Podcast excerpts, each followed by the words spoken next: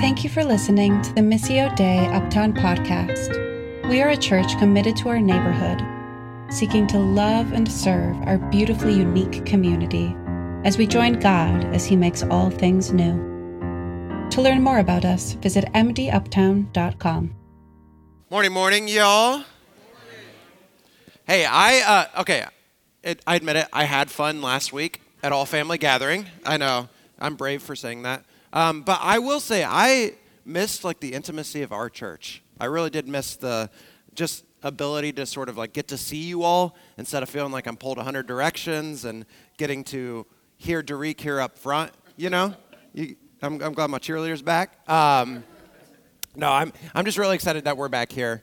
Um, I also just want to say, like, I just so appreciate what Chris said and in reminding us about the Justice Creed. I think about what Dr. King said when he talked about, like, we have to have a sharp mind, but we also have to have a tender heart.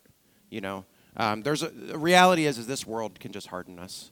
Um, the shooting in Maine, the shooting in Lawndale last night, um, these things can just be like noise. It's like, man, again, another one. I don't have the emotional capacity to deal with this, but um, yeah, that's the way that death wins, right?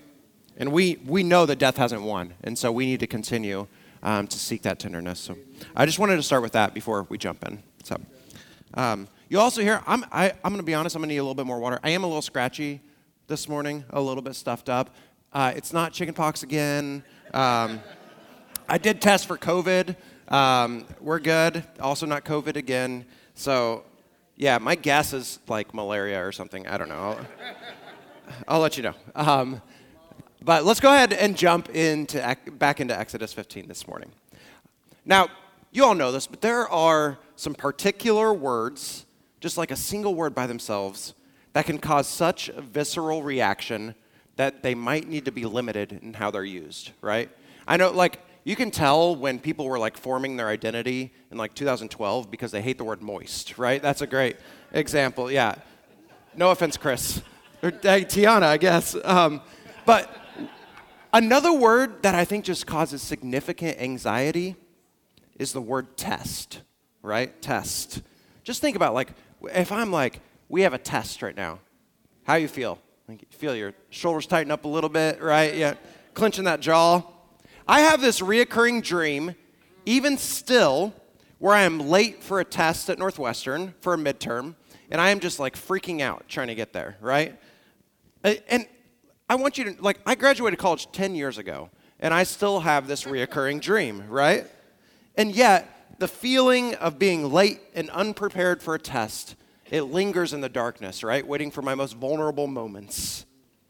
Now, another thing, for those of you who don't know, my wife Jamie, She's a high school math teacher. And over the years, she has amazing stories. Um, and I know there's a couple teachers in here. I know you do too. There's some amazing stories about kids and what they try to do to get out of tests, right? Now, I asked Jamie for these stories, and unfortunately, neither of us could remember the funny ones. She only remembered the ones that like made her so viscerally angry that they are like seared into her mind. And so I want to share with you some of those excuses that we have heard, right? Some of the more common ones. And some of you probably use this in school. I know, I know that, Derek. Um, you never taught us this, right? You heard that one? Nobody's ready. Nobody understands this. I wasn't here yesterday. As if, you know, all of the material for the test was taught yesterday. And so, you know, the last two weeks. Um, she said a lot of kids will be like, I forgot my calculator.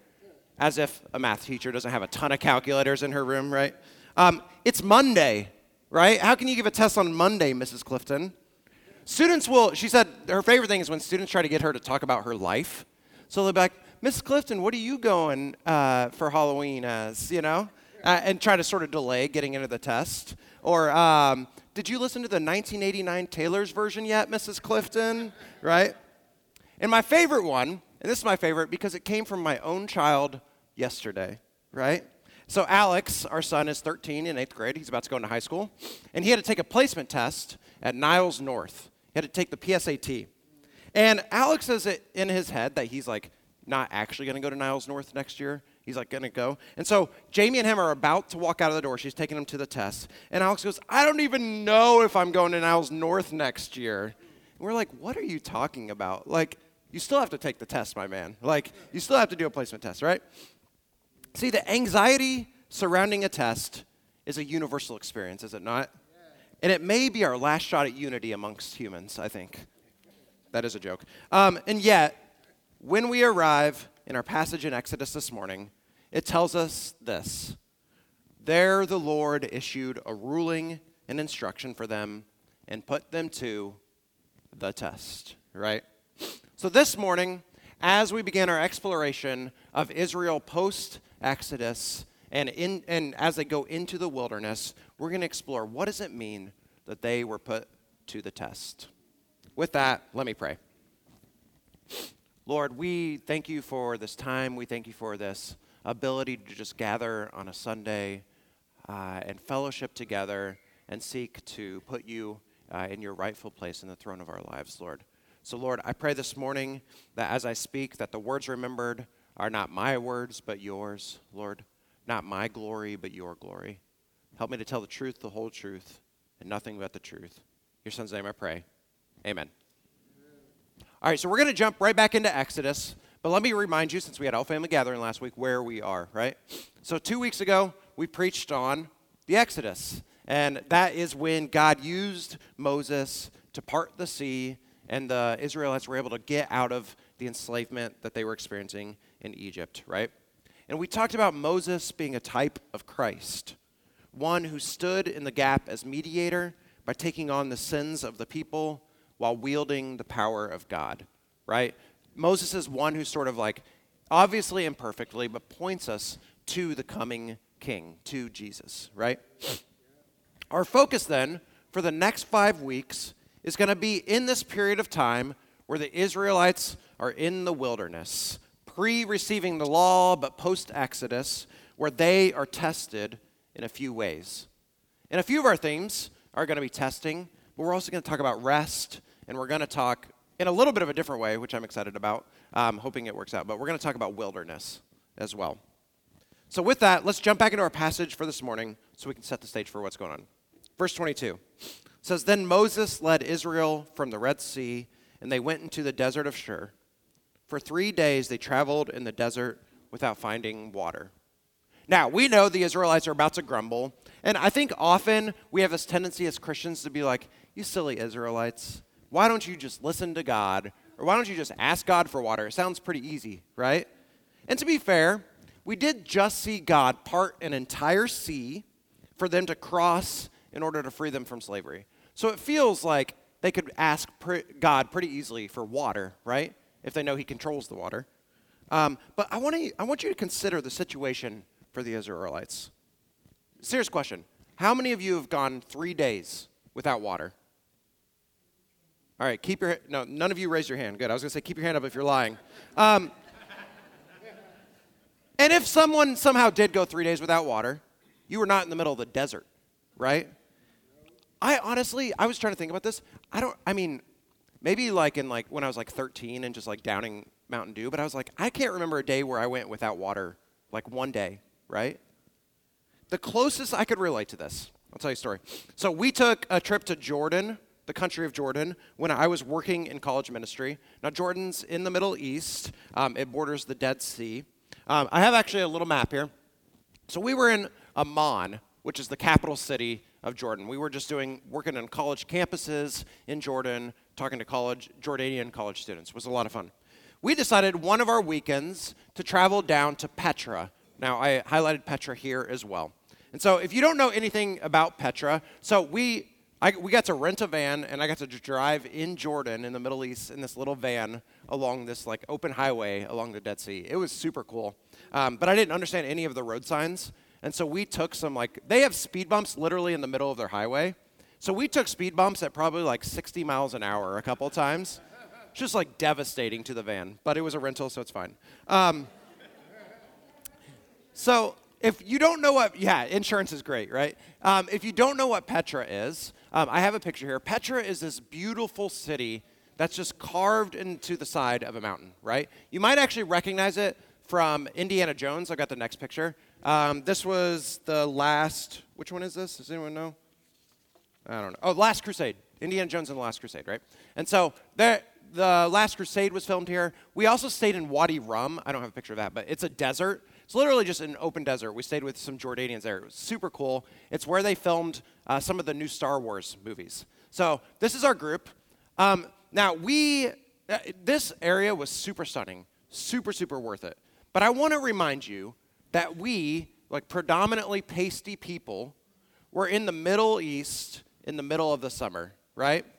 And I, will tell you, we got a little lucky because um, we, got the, we got to go on like a cooler day. So it was like 105 degrees, right? Um, and there's no shade. Like you were just in the middle of the desert. Now, we were also a very stubborn people. Um, we all did bring a bottle of water to drink, but we hiked for probably like four or five hours, just in 105 degree weather. Um, so we drank our first bottle of water probably in the first like 30 minutes, right? Just like profusely sweating. Um, and then they had stands throughout Petra where you could buy a bottle of water. And we were all just like, no, we're good. Like, we are going to make it. We are going to be fine. And then we were not fine, right? All of a sudden, it's just like getting, di- every single one of us at the same time, just like turned red, got dizzy, started to wonder, like, what is going on?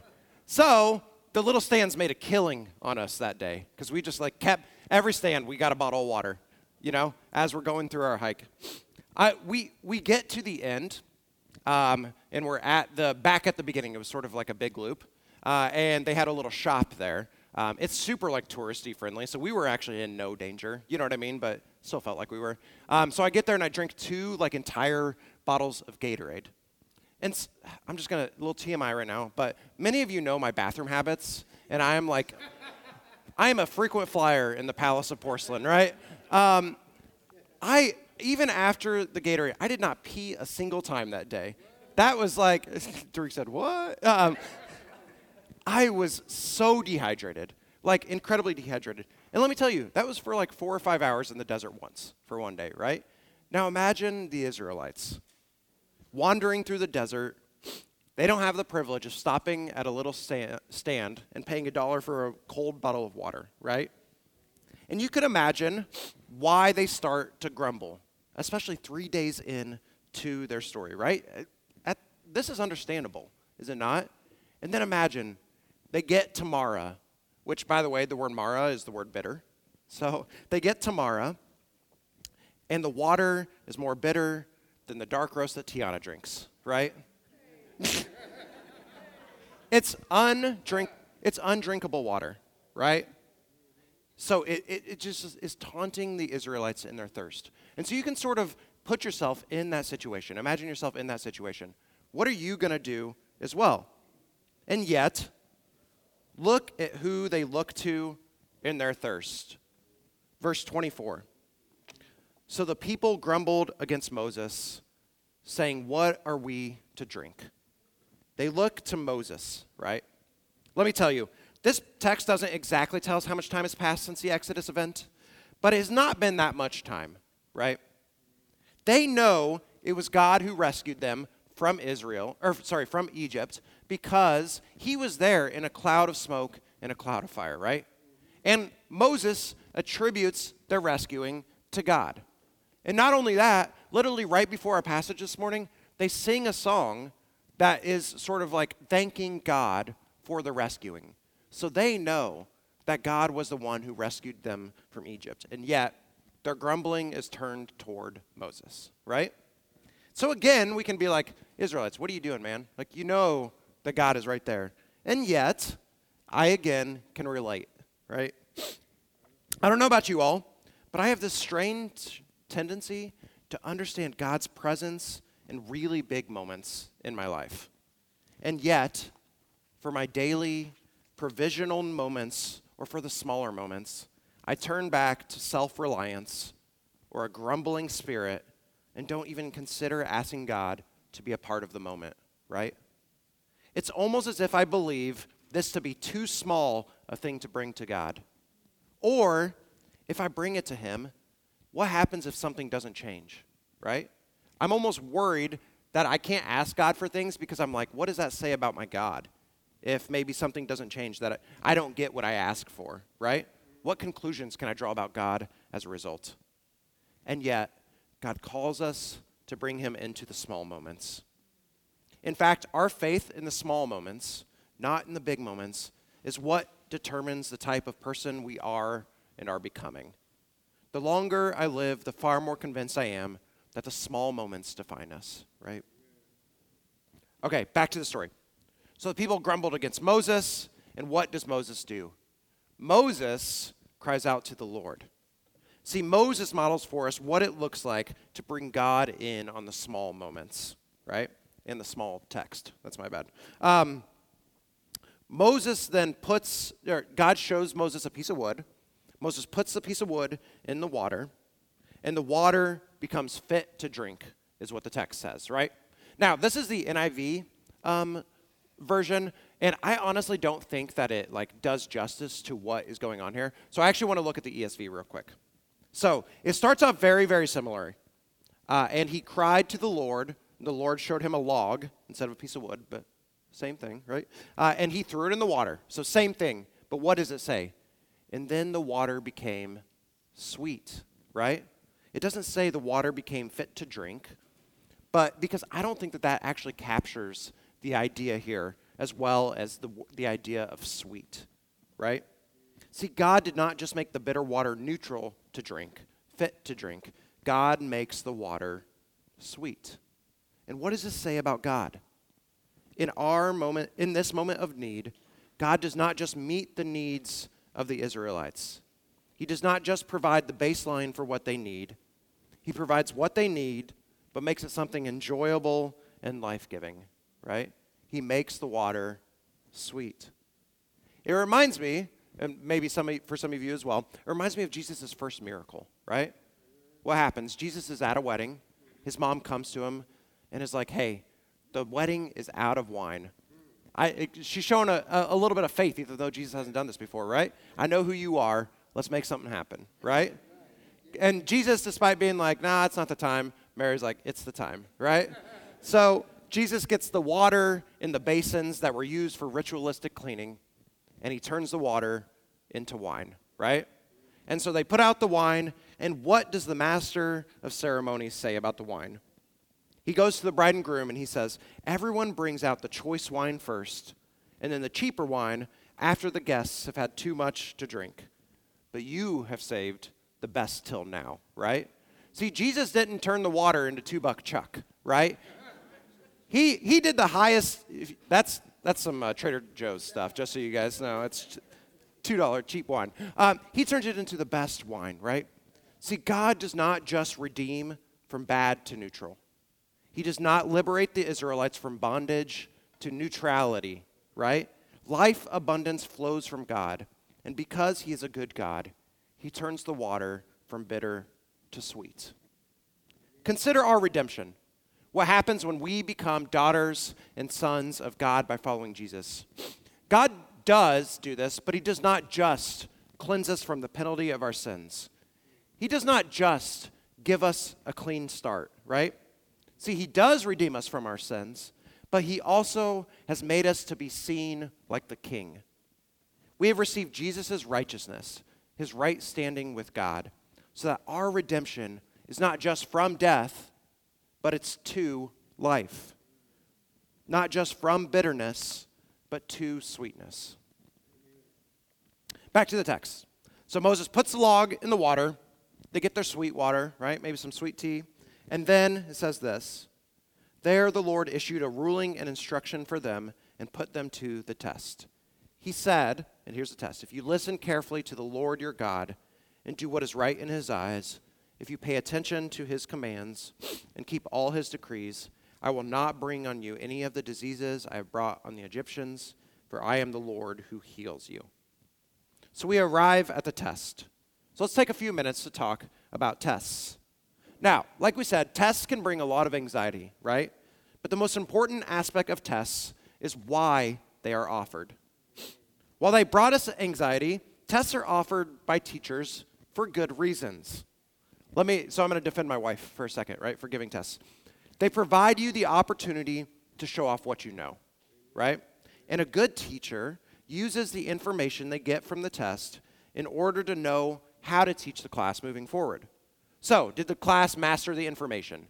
If yes, then you just move on. If they didn't, you use that information to reteach things to the class, right? Now, Bad teachers, though, they don't, they don't care about the results, right? They teach, they give a test, and they keep chugging without using any of the info they get from their tests. So that's good and, good and bad teachers, right? And then there's evil teachers, right? Now, I told you all this before, but I started my, and I know it's super surprising, but I did start my Northwestern career as a pre med student, right? And my favorite class, I've told you, was organic chemistry. In fact, I've told you again this, but it was my favorite class because I took it twice, right? Um, some of you understand why that's funny on the way home. Yeah. Uh, the second time in this class, I had a professor that was mad that our uh, class wasn't understanding the material. So he gave us a midterm without warning, and he made it incredibly difficult. I got a 12% on the midterm, right? 12%, right? That's out of 100%. Um, I was one of the highest grades in the class, which was also not typical for me. The median was 8%, meaning most of the kids did around an 8% on this midterm, right?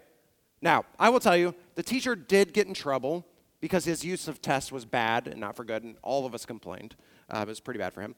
But his use of the test shows the, the intentions of the, of the one giving the test matter, right? The intentions of who gives you the test matter. Now, there are tons of tests throughout the Bible, particularly in the Old Testament. And just like my teaching examples above, the difference between some of these tests was based on the person offering the test. Use Adam and Eve as an example, right? The first test we see in the Bible is when God tells Adam and Eve not to eat of the tree uh, of the knowledge of good and evil, right? He tells them it will be bad for them. He tells them this is not going to be good for you. And you see, this is a test. Why is this a test? Because Adam and Eve were created in the image of God. And the intention of God was for them to be viceroys of creation. Now, viceroys are like many kings, is sort of the idea. Uh, they were to rule alongside God within creation. But God provides tests for them to prove that by faith they will trust that what He says is good so they can be good and righteous viceroys, right? God isn't just going to throw out bad kings, right? The test in this case is more like an opportunity. It's an opportunity to partner with God to do something really cool, right? To be viceroys in creation. Now, I, I want to give you a little bit of a silly example, um, but I think that will understand. This will help us understand a little bit better. I want you to think about babies, right? Just think about babies. Now, some of you have had a baby. Some of you have held a baby. At the very least, you have been a baby. Um, now, if you have spent any time around a baby before, virtually every parent almost every parent thinks that their baby is the smartest baby that has ever lived, right? Um, some of you are like, but mine is. No, I hate to tell you, but only one of you in the world is right, right? But one way that parents show off their babies is by putting them through little like tests, right? Around people to show them. My favorite test, what noise does this animal make, right? You'd be like, what, do, what noise does a cow make? Right, that's the easy one. What noise does a dog make? What noise does a pig make? This test is an opportunity for the baby to show off what they can do, right? And in many ways, God's tests in the Bible were similar. Like, show off your imageness, show off how you are like God in the power of God, right? There were opportunities to live out their imageness. But there are also tests in the Bible that are traps. You see, in the story of Adam and Eve, after God tells them that they can't eat from that tree, what happens? The serpent comes to them and says, Did God really say that? Right? You see, this is another test. And yet, the serpent does not have the best interests of Adam and Eve in mind. He wants to thwart God's plans. So his test is not an opportunity, it is a trap, right? So then let's go back to our test in Exodus 15. The test is that if they listen carefully to the Lord and follow his commands and decrees, he will protect them from disease. It is, it's kind of a weird thing, and we're not going to get super into like what he means here, but I can talk to you after if you want. Um, but the, the Israelites did just see the plagues. They did just see, or the strikes. They did just see what happened in Egypt. And so maybe this is a little bit front of mind. And clearly, their physical needs are in front of mine, right? They're asking for water. So, physic- physical needs are front of mine. Regardless, the test is to listen to God, to follow God, and what flows from that? Health, life, abundance, right? God's test is what is going to ultimately be good for the Israelites, right? Now, just to be clear, like, health and wealth are not things that we should be like looking for. I just want to say that real quick. Like, this is not prosperity stuff. Um, but in this case, the, the health was a thing that God promised, right? And consider this. When does the test come in our story, in the whole story of the Israelites? It comes after the liberation, after the rescuing, not before. Meaning the test isn't to see whether or not they deserve the rescuing, right? The test is not to see if they deserve the rescuing, it's a result of the rescuing, meaning it's a result of God's character from the jump. Our being able to t- take part in the opportunities of the kingdom are because we have been rescued and redeemed, not in order to be rescued and redeemed, right? But many of us know the story of the Israelites. Many of us know they fail the tests over and over and over. You see, throughout the Bible, there are stories of being people of people being tested by God. In situations they pass, but many of the times they will fail, right? And first off, God does not give up on them, right? You see, the Israelites are going to fail a lot in the next couple of weeks, and God continues to be with them, continues to be in their presence. But also, the story of the Bible shows that people on their own are unable to perfectly pass the test, right? The story of much of the Old Testament, the story that it tells, is that humans have an opportunity to partner with God, but none of us are qualified. And yet, God knew this, right? So then the question is, and you know where I'm going, but the question is, why did God continue to test the Israelites, knowing they would fail most of the time, right? Knowing that they would not be able to pass, right? I, it's sort of like if I were your boss and I'm like, I need you to do this task, but I know the task is impossible, right? And I'm just like, do the task, do the task, do the task. And you fail and you fail and you fail. It's a little bit weird, if not like it feels some slightly cruel, does it not? So why is God continuing to give opportunities for the Israelites? I believe that God has shown us the history of the Israelites failing, and He allowed their failing in real time because it would make abundantly clear the need for one who could pass the test, who was to come and make things right. Right? See, look at Romans 3 19 and 20. Now, we're going to get back to this idea about the law, but it starts to talk about the law. So I just want to clarify like, Paul here is going to use the word law here. Uh, the best way to use it is that the, the law is like the rules and commands and decrees that God is going to provide to the Israelites in order to understand how what is good and what is bad, right? It, it, it's sort of even the same idea that God just said, where He's like, the test is listen to my laws, decrees, and commands that He just said in uh, the, uh, Exodus 15, right? So let's look at what Romans 3 19 and 20 says. It says this Now we know that whatever the law says, it says to those who are under the law, so that every mouth will be silenced and the whole world held accountable to God. That's sort of like a humility thing. Like, you see this law, you're not going to be able to keep it. You can be a little bit quiet now, right? Therefore, no one will be declared righteous in God's sight by the works of the law. Rather, through the law, we become conscious of sin. In other words, the law, some of these tests, were given to make us aware that we are not all that, right? That we fall short of the glory of God. It makes us aware of our sinful nature apart from God. And like I said, being aware of that sin makes us abundantly aware of our need for one who could make things right by obeying the law perfectly. It makes us aware of our need for Jesus, right? You see, Jesus faced a lot of tests himself in his ministry. One particular test that probably has already been drawn to your mind Jesus finds himself in the wilderness for 40 days and 40 nights, right? Which points to the 40 years that the Israelites were in the wilderness as well. This is an intentional reminder of the Israelites in Exodus 15 and some of the subsequent chapters because it reminds us that although the Israelites do not pass their test, Jesus was the promised one who does pass the test. First, He passes the test of the serpent in the wilderness, whose tests are meant for his downfall. The tests are meant as traps, right? But not only that, Jesus encounters the tests from the Father. And the culmination of him understanding this test, it happens in a garden in a place called Gethsemane. And in this garden, Jesus, knowing the pain and the shame the test may bring, pleads with God Is there any other way that this test can be passed? But what does he say? Yet not my will, but yours be done.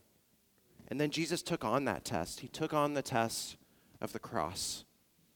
And despite having all power and authority to get out of that test, he knew that his testing would lead to our saving, right? He took on what we deserved when we were un- unable to pass the test the test of doing good and right to God, each other, and ourselves. The test that the Israelites failed in the wilderness, and the test that each and every one of us that are in this room have failed.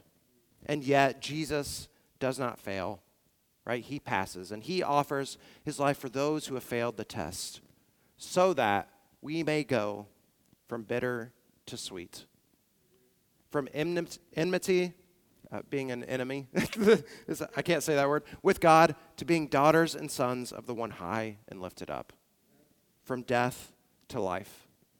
And that rescuing, that redemption, does not come as a result of the test, right? It has come to us freely by God's grace with no requirements to pass. But, and I just want to be honest with you all here, that doesn't mean that the testing is over.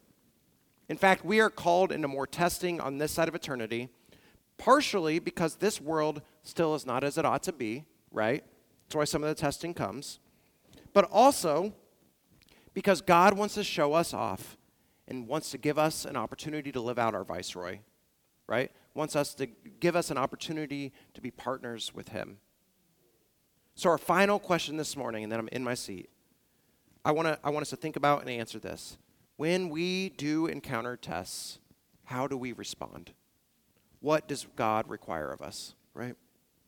I believe that oftentimes when we talk about tests, we try to discern who the tests are from, right?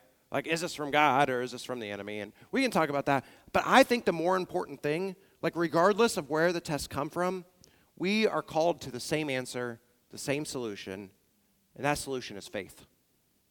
Faith is believing God at His word and moving in that. Faith is seeing that God rescued us from Egypt, from the bondage of sin, and so why wouldn't He turn that bitter water sweet, right?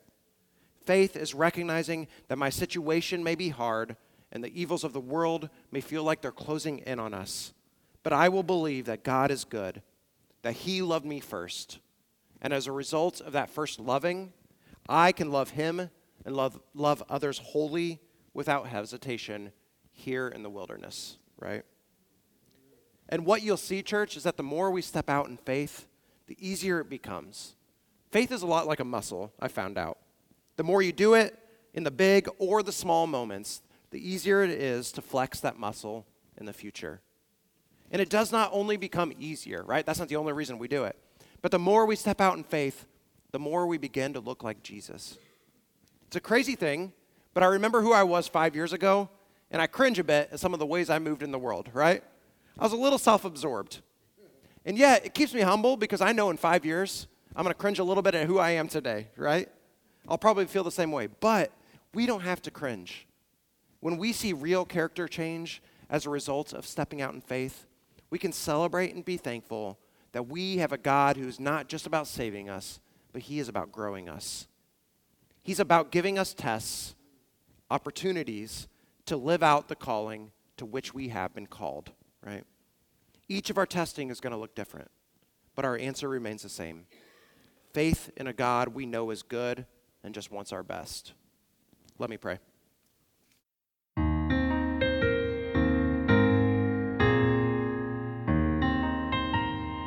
Thank you for listening to the Missio Dei Uptown podcast. We are a church committed to our neighborhood seeking to love and serve our beautifully unique community as we join God as He makes all things new. To learn more about us, visit mduptown.com.